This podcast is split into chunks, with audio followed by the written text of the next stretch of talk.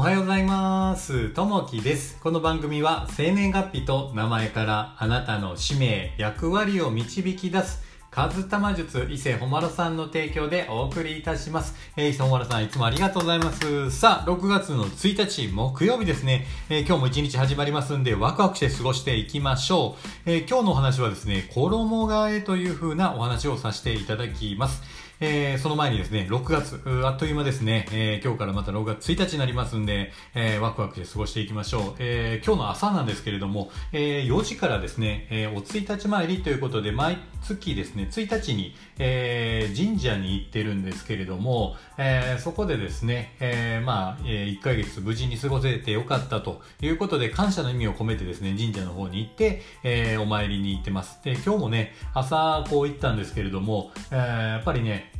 学生の方ですかね、あの、朝からこう来てらっしゃった方もいたりとか、あと経営者の方だと思いますね、えースーツ姿で、えー同じようにね、1日前に来てらっしゃる方がいらっしゃいましたね。朝早い時間ですけど、やっぱりね、神社の方をこう掃除されてたりとか、やっぱりこうね、まあ行ってらっしゃる方がいて、まあ皆さんね、えーやっぱこう願い事であったり、感謝をこう伝えに行ったりとか、いうことをしてらっしゃると思いますね。まあこれをね、毎月1日こう続けているので、えーまず続けていきたいなと思います。でその後にですね、5時から、えーまあ70歳、80歳ぐらいの方がですね、毎日勉強会してらっしゃるんですよね。で365日ずっとやってらっしゃって、ちょっと今日はそこにね、参加しに行きました。で、これ何やってるかというと、家庭がね、えいい家庭が築けるように勉強会を、やってらっしゃいます。えっ、と、今日は85歳ぐらいの方もね、来てらっしゃったんですけども、その方たちがね、笑顔でこう、えー迎えていただいて勉強をね、えしてましたね。やっぱりね、えーこう、健康である秘訣っていうのは、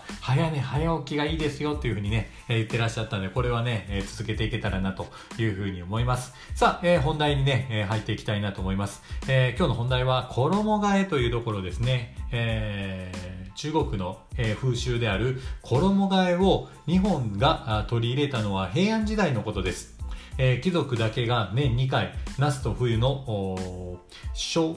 束を入れ替えていました。江戸時代になると幕府が武士の衣替えを制度化しました。しかし、庶民は手持ちの着物が限られていたので、冬の間は綿入りの着物を着て、春になると綿を抜いて春用に仕立て直しました。伝統的な着物の文化では季節に応じて、えー着分けという衣替えをします。その季節に、ふさわしい色や柄を選ぶ際は、実際の季節より一足早い柄を選びます。桜が満開の時に、桜柄の着物を着るのはやば野暮だということです。現代では学生の制服が冬服から夏服に変わるとき、オフィスオフィスでクールビズと、の取り組み、取り組むときなどが、衣替えを実感できるときかもしれませんと。クールビズは地球温暖化対策の一環として始まりましたが、持続可能な、社会の実現のためにも、衣類を定期的に入れ、手入れをすることで長く使えると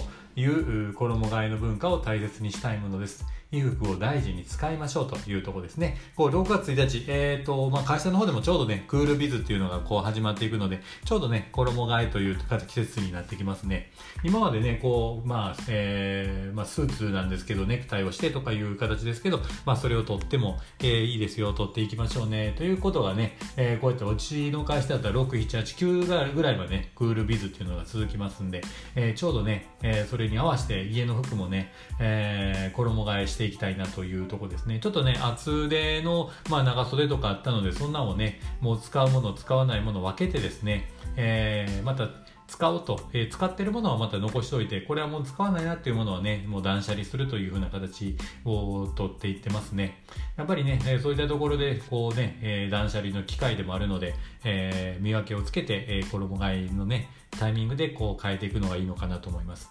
で、あとはこのね、この時期からこの体のラインがね、結構気になってきたりしますね。えーやっぱこのね、お腹のところであったり、ちょっとね、ぷっくらしてるところが気になったりするので、ちょっとね、運動しながら、えーへこましていきたいなというところがあります。まあ、その中でですね、えー食事の方をね、気にしたりするところも必要かなというところで、えーまあ、このスタンド FM のひろゆきさんがね、えー太りにくい食べ方というのを配信してらっしゃって、まずはタンパク質を先に取るというところが大事ですですよって言ってらっしゃったので、まあこういったところもね、えー、取り入れていきたいなと思います。あとはね、まあ運動でまあプランク1分、えー、まあ対象を良くするためにね、こういったところも、えー、取り入れていったりとか、あと散歩したりとか、えー、そういったね、えー、日頃からね、運動に、え、取り組むと、おね、綺麗なボディラインができてくるかなというところになりますんで、この季節ね、これを前と一緒に、えー、自分の体もね、えー、整えていきたいなというふうに思っております。さあ、えっ、ー、とね、昨日の配信なんですけれども、えー、昨日の配信もね、多くのいいね、えー、コメントいただきましてありがとうございます。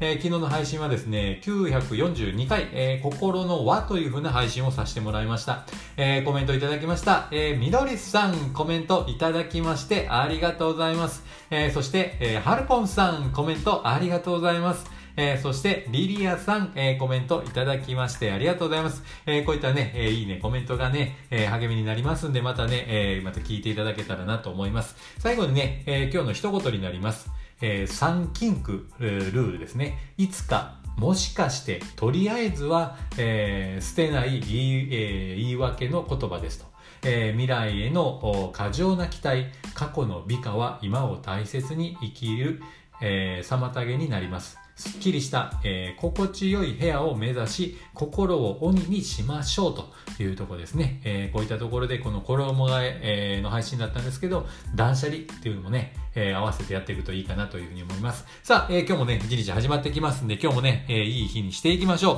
今日もあなたにとって最高の一日になりますように。じゃあねまたねバイバイいってらっしゃい